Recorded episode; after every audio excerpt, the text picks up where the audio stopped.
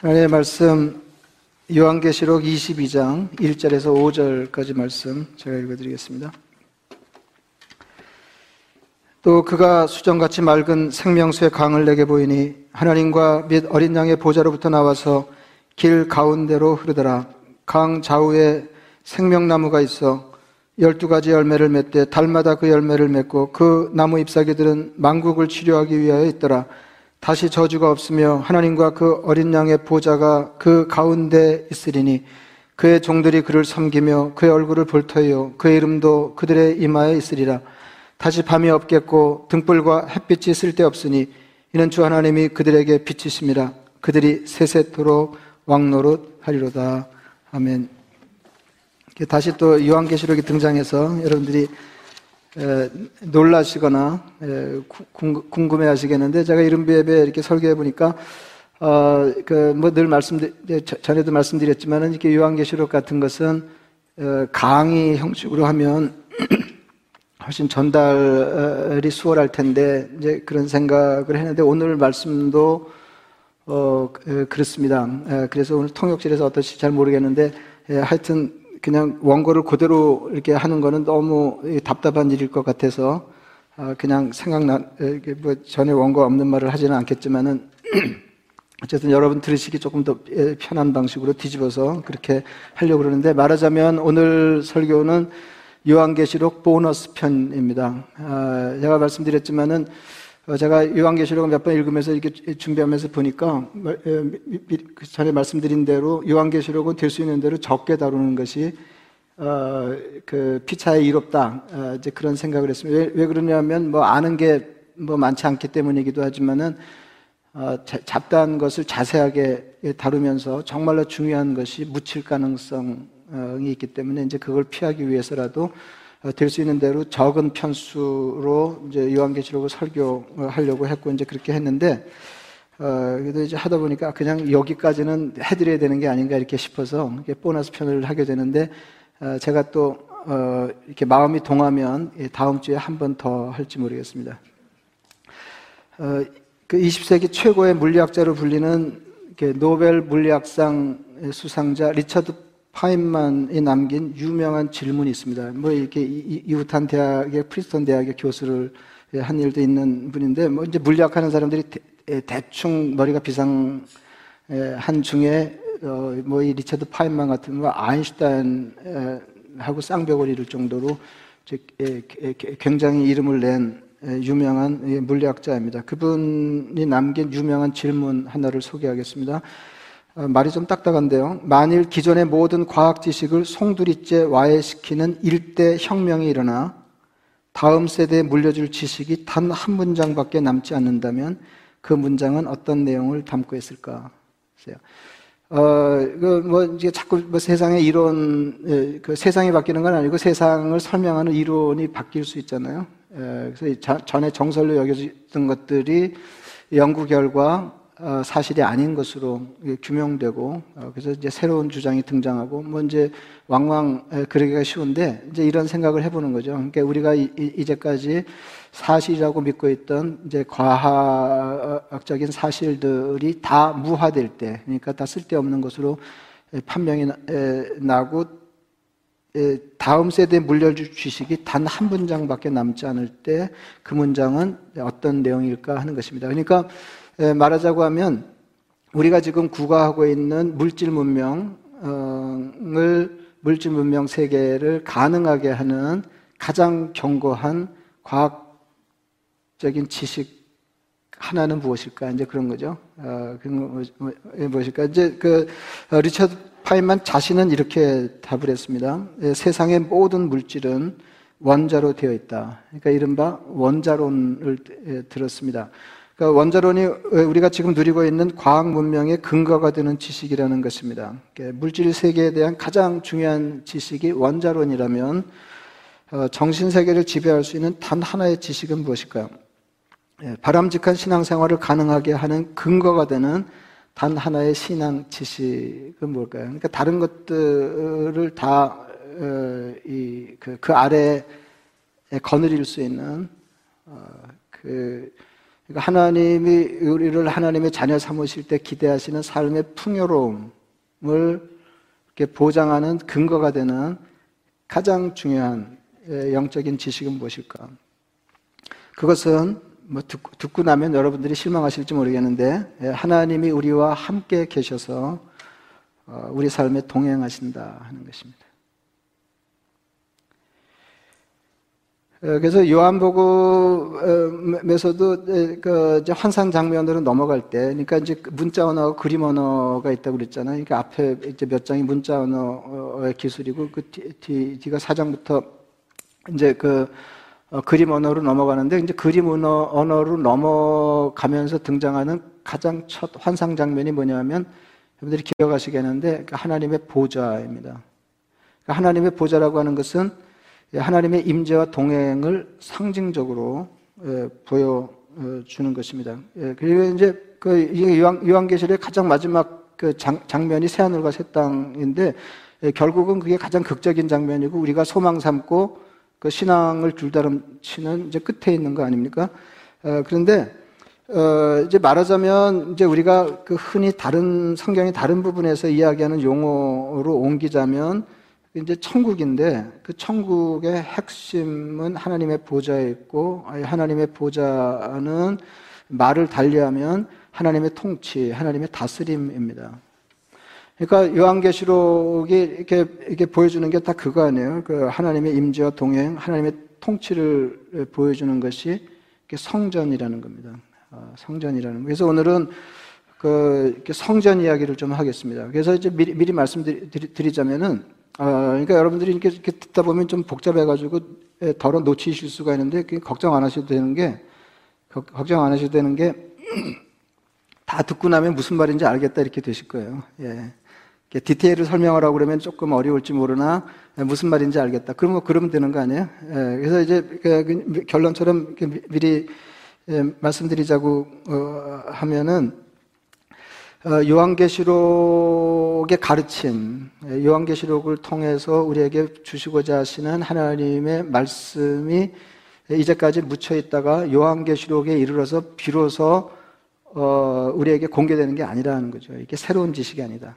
그러니까 오늘 제가 보여드리려고 하는 건 뭐냐면, 요한계시록이 마지막에 환상적인 장면으로 인상적으로 우리에게 보여주고자 하는 것은 이미 성경의 다른 부분을 통해서, 그 다음에 시간적으로 얘기하면 창세기부터 요한계시록에 이르기까지, 그러니까 신구약 성경을 관통하는 단 하나의 가장 중요한 영적인 지식을, 우리가 이미 알고 있는 것들을 다른 방식으로 우리에게 보여주는 것이다. 이제 그런 말씀입니다.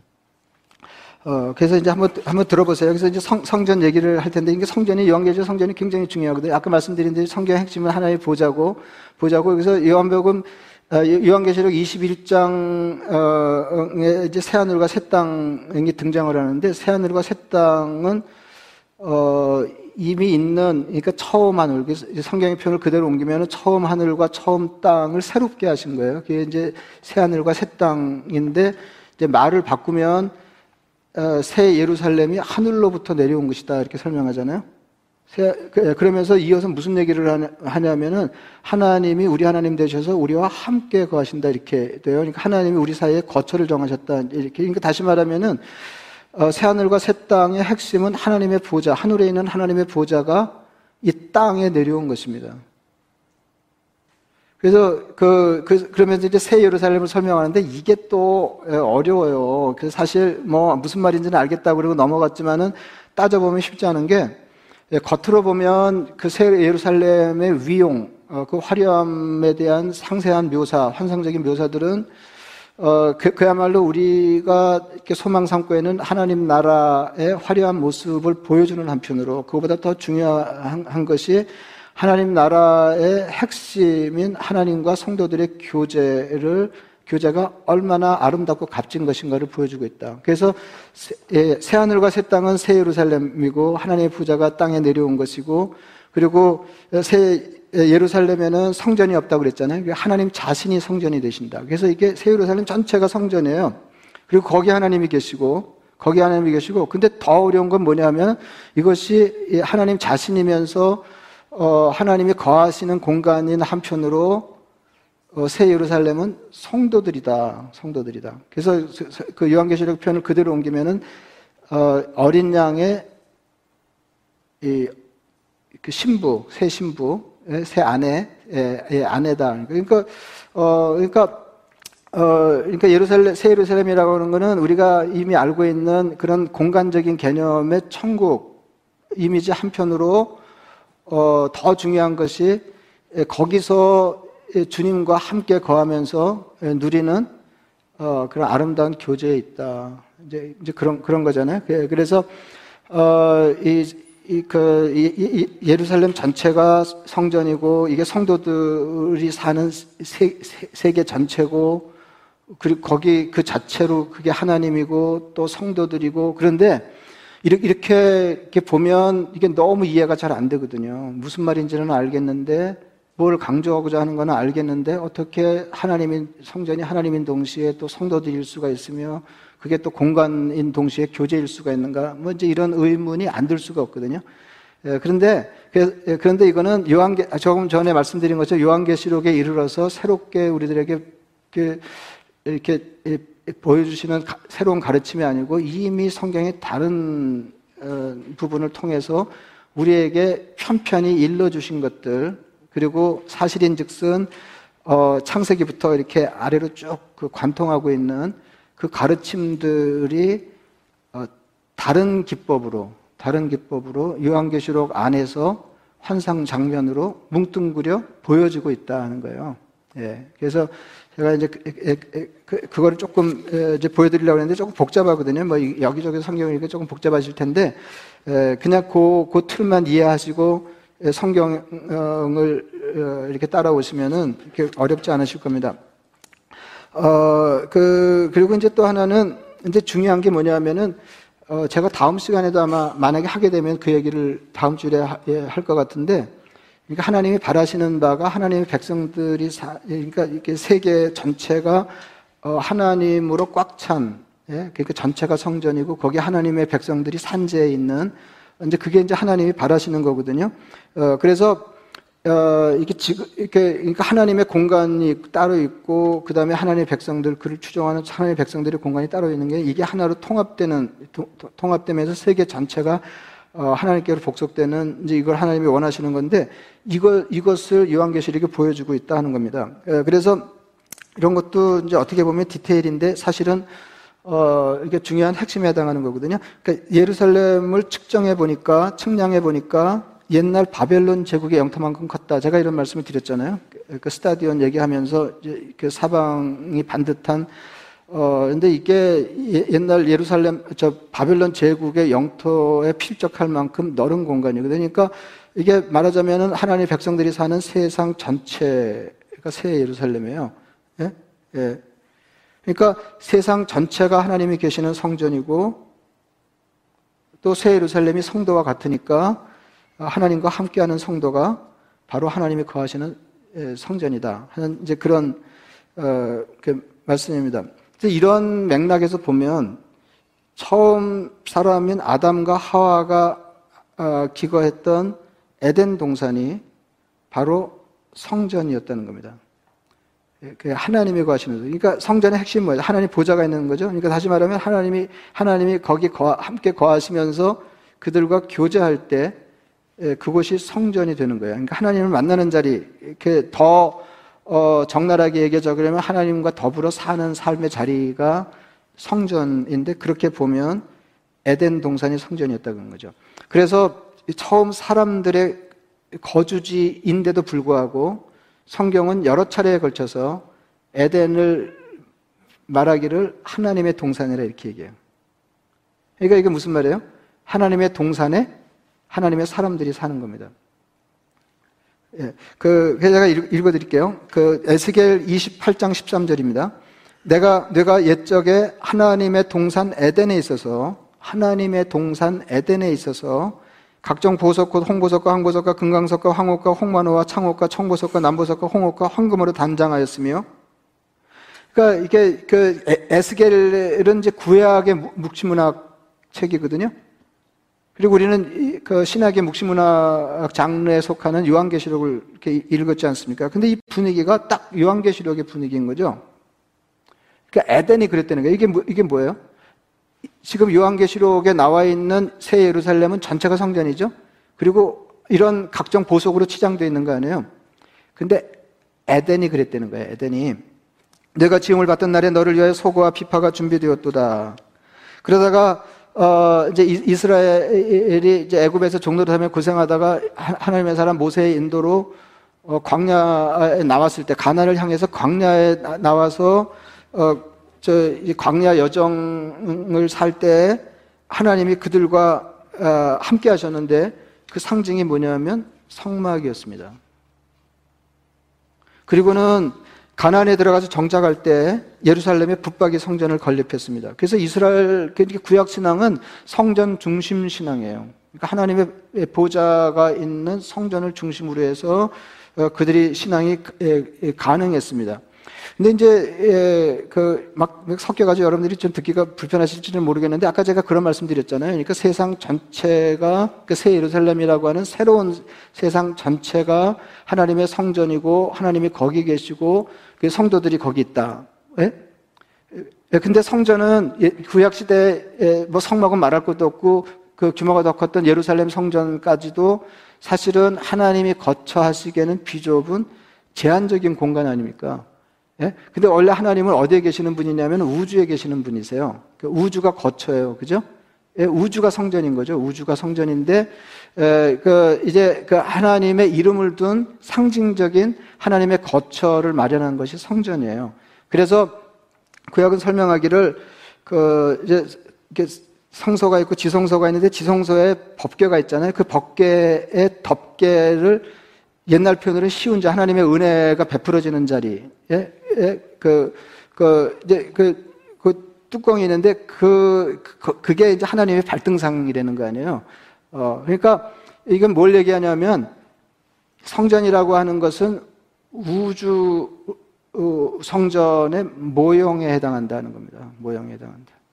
그것이 어디서 실현되냐 하면은 요한계시록에서 실현되는 거예요. 정말로 세계 전체가 하나님의 성전이 되고 구약시대는 상징적으로 성전이 하나님의 거처고 그것이 이제 하나님이 거하시는 공간을 대표했지만은 요한계시록에 오면 정말로 세계 전체가 하나님의 거처인 성전이 되고 성도들이 이제 거기서 주님 모시고 교제하게 된다. 이제 그런 겁니다. 제가, 그러니까 우주가 성전이라는 걸 우선 몇 군데 읽어드릴게요. 시편 78편인데 또 요셉의 장막을 버리시며 에브라임 지파를 택하지 아니하시고 오직 유다 지파와 그가 사랑하시는 시온산을 택하시며 그의 성소를 산의 높음같이 영원히 두신 땅같이 지으셨도다. 이게 무슨 말이에요? 예, 여기 지금 시온산에 유다 지파 예루살렘에다가 성전을 만드는데 이걸 어떻게 하셨다고요? 그의 성소를 산의 높음같이 영원히 두신 땅같이. 그러니까 지상에 보이는 소규모의 성전은 그 우주성전, 하나님이 계시는 우주성전의 모형이다 하는 것을 말하는 거예요. 그러니까 지상성전은 우주의 성전을 반영하는 거다. 이사야 66장 1절에 하나님 이렇게 말씀하셨습니다. 여호와께서 이같이 말씀하시되 하늘은 나의 보좌요 땅은 나의 발판이니 너희가 나를 위하여 무슨 집을 지으랴. 내가 안식할 처소가 어디랴. 근데 이제 요한계시록의 그림이 더 선명하게 이해가 되실 겁니다. 새 예루살렘은 새 하늘과 새 땅이고 하나님의 성전입니다. 세상 전체가 하나님의 성전입니다. 그래서 제가 이제 그거를 또 한번 제가 그런 말씀 드렸잖아요. 이건 요한계시록에 와서 비로소 하나님이 공개하시는 영적 세계의 진리가 아니고 구약 창세기부터 시작해서 구약과 신약을 관통하는 가장 중요한 영적인 진리다. 이제 이런 말씀을 드렸잖아요. 그래서 이제 정말로 중요한 거는 뭐냐면 하나님의 임재인데 그 하나님의 임재를 상징하는 게 보좌고 그 보좌가 놓인 것이 성전이에요. 예? 이제 그렇게 보면 이제 이게 쭉 끼워지는데요. 성전의 특징이 뭐냐면 거기서 물이 흐른다는 겁니다. 성전에서 물이 흘러나와서 온 세상을 살린다는 거예요. 그래서 그 다 망한 이스라엘의 회복을 예언자를 통해서 하나님께서 말씀하실 때 이 에스겔 선지자의 환상을 통해서 하나님이 그 그림을 보여주시는데, 거기서도 보면 이스라엘이 어떻게 회복될 것을 이렇게 보이시는 게 성전에서 이렇게 물이 흘러나와서 이제 만물을 새롭게 하고 살리는 이제 그런 환상이거든요. 제가 그대로 읽어드리겠습니다. 이건 긴데요. 그가 나를 데리고 성전문에 이르시니 성전의 앞면이 동쪽을 향하였는데 그 문지방 밑에서 물이 나와 동쪽으로 흐르다가 성전 오른쪽 제단 남쪽으로 흘러내리더라. 이것도 막 그리고 그럴 필요 없어요. 그냥 흐른데 그렇게 하면 돼요. 그가 또 나를 데리고 북문으로 나가서 바깥길로 꺾여 동쪽을 향한 바깥문에 이르시기로 본즉 물이 그 오른쪽에서 스며나오더라. 그러니까 성전 사방에서 물이 이제 스며나오는 거예요. 그 사람이 손에 줄을 잡고 동쪽으로 나아가며 천척을 측량한 후에 내게 그 물을 건너게 하시니 물이 발목에 오르더니 다시 천척을 측량하고 내게 물을 건너게 물이 무릎에 오르고 다시 천척을 측량하고 내게 물을 건너게 물이 허리에 오르고 다시 천척을 측량하니 그러니까 진행함에 따라서 물이 점점 더 깊어지는 거죠. 물이 내가 건너지 못할 강이든지라 그 물이 가득하여 헤엄칠 만한 물이요 사람이 능히 건너지 못할 강이더라. 그가 내게 이르시되 인자야 내가 이것을 보았느냐 하시고 나를 인도하여 강가로 돌아가게 하시기로 내가 돌아가니 강 좌우편에 나무가 심이 많더라. 그가 내게 이르시되 이 물이 동쪽으로 향하여 흘러 아라바로 내려가서 바다에 이르리니 이 흘러내리는 물로 그 바다의 물이 되살아나리라. 이 강물이 이르는 곳마다 번성하는 모든 생물이 살고 또 고기가 심히 많으리니 이 물이 흘러들어가므로 바닷물이 되살아나겠고 이 강이 이르는 각처의 모든 것이 살 것이며 또 이 강가에 어부가 설 것이니 엔게디에서부터 에네글라임까지 그물 치는 곳이 될 것이라. 그 고기가 각기 종류를 따라 큰 바다의 고기같이 심히 많으려니와 그 진펄과 개펄은 되살아나지 못하고 소금 땅이 될 것이라. 강 좌우가에는 각종 먹을 과실나무가 자라서 그 잎이 시들지 아니하며 열매가 끊이지 아니하고 달마다 새 열매를 맺으리니 그 물이 성소를 통하여 나옵니다. 여기서 중요한 거는 그 물이 성소를 통하여 나옵니다. 그 열매는 먹을만하고 잎사귀는 약조라고 돼요. 그러니까 성전에서 물이 나와서 세상을 살리는 그런 환상이에요. 이게 이스라엘 회복을 보여주신 거거든요. 그래서 아까 제가 에덴이 최초의 성전이라 그랬잖아요. 처음 사람의 거처인 에덴이 하나님의 동산이면서 성전이었다. 그래서 이 에덴에도 보면은 에덴에서부터 네 개의 강이 발원해요. 창세기 2장 10절 말씀입니다. 강이 에덴에서 흘러나와 동산을 적시고 이게 하나님의 사람들의 삶인 거거든요. 그러니까 그 성도의 삶이라고 하는 게 우리가 먼저 복을 받아서 풍요롭게 되고 그 복이 세상으로 다른 사람에게 흘러가는 거 아니에요. 근데 이게 그런 거거든요. 강이 에덴에서 흘러나와 동산을 적시고 동산은 하나님의 사람의 거처였죠. 거기서부터 갈라져 내 근원이 되었으니 사방으로 흘러나가는 거죠. 그러니까 에덴이라고 하는 성전에서 강이 발원했다는 거예요. 그래서 이거는 에스겔에 나오는 성전 환상하고 같은 거죠. 성전 문지방에서 작은 물이 흘러나오면서 점점 더 깊어져서 세상의 모든 생물을 다시 살게 했다는 겁니다. 이제 요한계시록에 나오는 새하늘과 새 땅, 새 예루살렘의 모습을 오늘 본문입니다. 또 그가 수정같이 맑은 생명수의 강을 내게 보이니 하나님과 및 어린 양의 보좌로부터 나와서 길 가운데로 흐르더라. 강 좌우에 생명나무가 있어 12가지 열매를 맺되 달마다 그 열매를 맺고 그 나무 잎사귀들은 만국을 치료하기 위해 있더라. 다시 저주가 없으면 하나님과 그 어린 양의 보좌가 그 가운데 있으리니 그 종들이 그를 섬기며 그의 얼굴을 불태우며 그의 이름도 그들의 이마에 있으리라. 다시 밤이 없겠고 등불과 햇빛이 쓸데없으니 이는 주 하나님이 그들에게 비치심이라. 그들이 세세토록 왕노릇하리로다.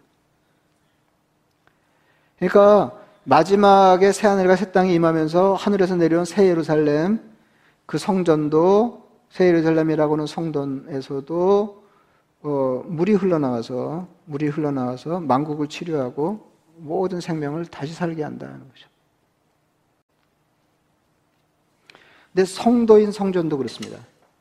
그러니까 아까 말씀드린 대로 요한계시록이 어려운 게 이게 그러니까 성경의 다른 책들을 통해서 이제 각각 우리에게 가르쳐 주신 것들이 요한계시록에 와서 한 그림으로 통합이 되니까 이게 엄청 복잡해 보이고 새로운 것처럼 보이는데 사실인즉슨 안 그렇다는 거예요. 우리가 이미 알고 있는 것들을 인상적인 방법으로 한 그림에서 보여주는 거다 하는 거죠. 보세요. 성전, 이제 성도도 성전이죠? 이게 한번 보겠습니다. 이제 고린도전서 6장 19절을 먼저 읽어드릴까요? 너희 몸은 너희가 하나님께로부터 받은 바 너희 가운데 계신 성령의 전인 줄을 알지 못하느냐. 그죠? 이제 그리고 이제 요한복음 7장을 읽어드리겠습니다. 명절 끝날 그 큰 날에 예수께서 서서 외쳐 이르시되 누구든지 목마르거든 내게로 와서 마시라. 그 마시면 해갈되죠.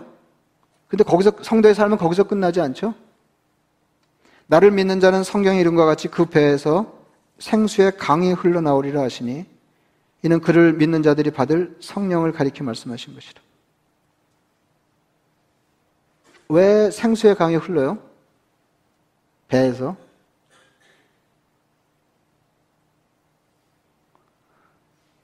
내가 흐르라고 안 그랬는데 이렇게 하면 안 되는 거 아니에요? 예? 성전이니까.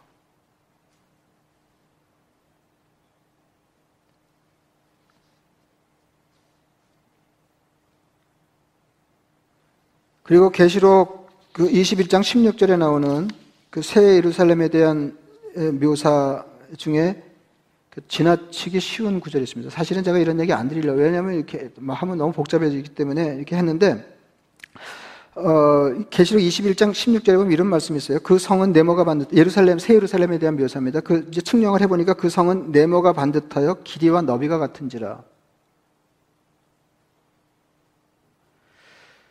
그러니까 말하자면 새 예루살렘이 옛날 바벨론 제국의 영토에 맞먹는 크기를 가진 정방형의 도시라는 거예요.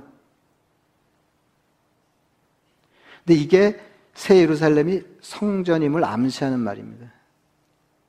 뭐 기왕에 새 예루살렘이 성전이라고 그랬잖아요. 근데 그거를 더 확실히 보여주는 언급이에요. 예루살렘 성전도 그렇고 성막도 마찬가지인데, 이게 건물로만 놓고 보면은, 이제 뜰을 제한 건물을 놓고 보면, 이제 성전이, 이게 두 개로 구성이 되어 있잖아요. 앞에 이렇게 성소가 있는데, 이거는 거룩한 장소죠. 그 다음에 그 뒤에 지성소가 있는데, 이건 지극히 거룩한 장소예요. 그래서 앞에는 매일 제사장들이 들어가서 하나님 앞에 봉사하지만은, 지성소에는 그의 제사장이 1년에 한 차례 들어가서 하나님 앞에 섬기거든요. 예, 거기에 이제 법궤가 있잖아요. 근데 이 지성소가 10규빗, 10규빗이에요. 그러니까 10규빗, 한 규빗은 이제 손가락 끝에서 팔꿈치까지 거리인데 보통 45cm 이렇게 해요. 그러니까 그냥 50cm라고, 그러니까 50cm라고 생각하시면 편하고. 근데 이게 10규빗이니까 이렇게 4m 50 정도 되는 거거든요. 가로가. 예, 지성소의 가로가. 그 다음에 세로도 정방형이니까 이것도 또 10규빗이에요. 10규빗, 10규빗. 근데 지성소는 가로가 10규빗에 세로가 20규빗이거든요. 그러니까 직사각형 방이에요. 예. 그래서 새 예루살렘이 하나님의 보좌가 있는 하나님의 거처이면서 성전인데, 예? 성전이, 하나님 자신이 성전이고 성전이 없다고 그랬잖아요. 전체가 성전이에요. 전체가, 세상 전체가 성전인데, 이 새 예루살렘, 성전인 새 예루살렘의 크기가 가로 세로가 같았다는 거죠. 그러니까 이건 뭘 얘기하냐면 하나님의 지성소, 하나님의 보좌가 있는 지성소다.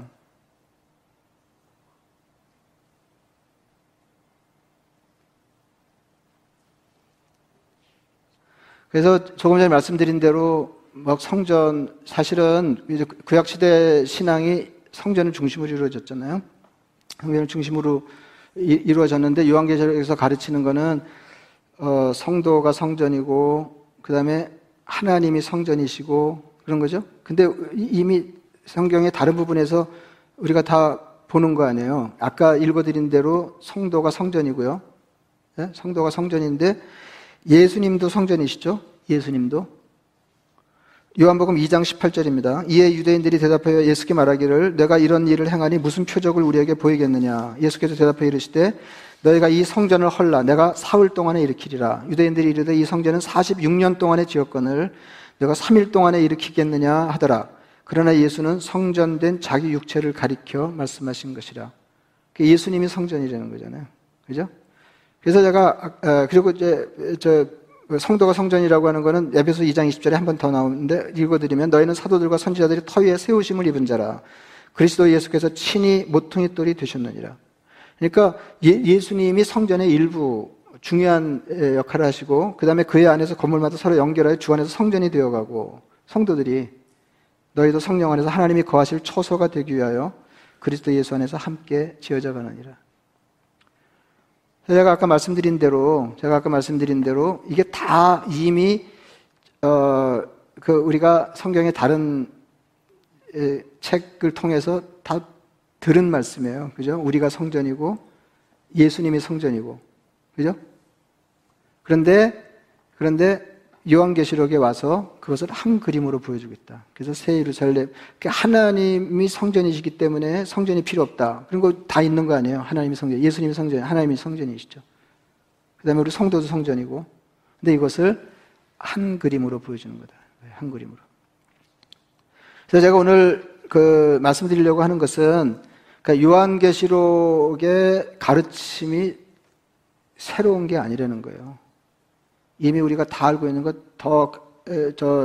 확장해서 얘기하자 그러면은 구약 시대부터 창세기부터 면면이 이렇게 이어져 온 가장 중요한 가르침이 요한계시록에 와서 인상적인 장면으로 통합되고 있다는 겁니다. 인상적인 그림으로.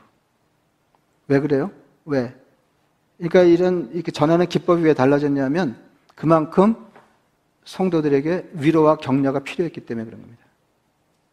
이전에 다 알고 있는 가르침들을 환상적인 장면으로 다시 통합해서 정리하게 하고 회상하게 하는 겁니다. 그래서 이게 우리 신앙을 유혹하고 위협하는 이렇게 만만치 않은 환경을 통과해 살아야 하는 성도들이 끝끝내 하나님의 보좌를 바라보고 마침내 우리에게 올 새 예루살렘의 영광을 그리면서 신앙에서 이탈하지 마라. 이기는 자가 되라. 하는 가르침을 주시기 위해서 하는 거예요. 그래서 오늘은, 다른 거는 다 여러분, 잊어버리셔도 되는데, 그것만 아시면 돼요. 요한계시록의 가르침이 특별한 게 아니라 이미 있는 것들을 아주 독특하고 인상적인 방식으로 우리에게 통합된 모습을 보여주는 거다. 이제 그것만 아시면 요한계시록이 이렇게 특별한 책이라고 이렇게 오해하실 가능성이 없어질 겁니다. 그래서 이게 사실은 이렇게 정확하게 이해하려고 그러면 어려워요, 이게. 근데 여러분들이 그냥 인상으로 받으려고 그러면 하나도 안 어렵거든요. 여기도 보면 이게 세상 전체가 다음 시간에도 조금 제가 연결해서 말씀드리려고 그러는데 세상 전체가 하나님이 거처고 성전이고, 예? 거기 사는 사람들이 하나님을 모신 성전이고, 그리고 거기서 하나님을 모시고 하나님의 거처를 자신의 거처로 삼아서 하나님과 친밀히 교제하는 성도들의 삶의 풍요로움이 어떠한가를 이렇게 보여주시는 거예요. 그것만 여러분들이 이렇게 생각하시면, 그래서 중요한 건 뭐예요? 하나님의 보좌예요. 형편이 어떠냐, 어디냐, 그게 중요한 게 아니라 하나님의 통치가 이루어지는 것이 천국입니다. 그래서 여기서부터 시달이 어떠하든 하나님의 보좌를 중심으로 해서 하나님을 모신 성전으로, 마침내 우리가 요한계시록 마지막 장에서 보는 그런 환상적인 장면이 현실이 되는 그날을 소망하면서 사는 것, 이게 성도의 삶이다. 이것만 아시면 새롭게 아신 거 하나도 없죠? 새롭게 아신 거예요. 다른 것들은 제가 증명해 보이느라고 성전에 물이 흐른다든지 이런 거 보여드린 거예요. 그래서 요한계시록에 사실은 이렇게 강이 흘러서 만물을 새롭게 살리고 이런 것들이 그냥 요한계시록에만 나오는 독특한 장면이 아니고 이미 이렇게 성경에서 성전이 어떠한 곳임을 눈에 보여주는 것들을 환상 장면으로 다시 보여주는 데 불과하다 하시는 그런 말씀을 드렸습니다. 말씀을 생각하시면서 기도하겠습니다.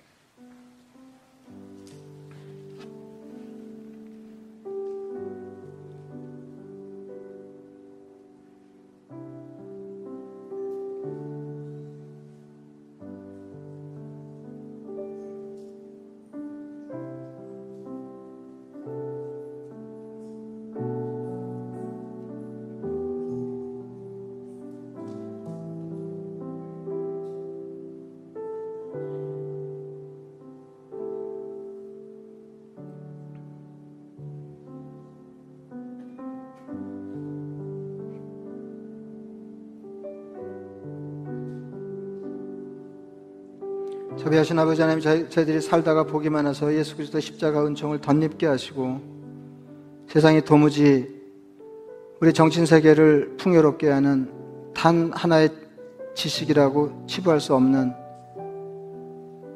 그 지식을 저희의 삶의 지주로 삼게 하심을 감사합니다.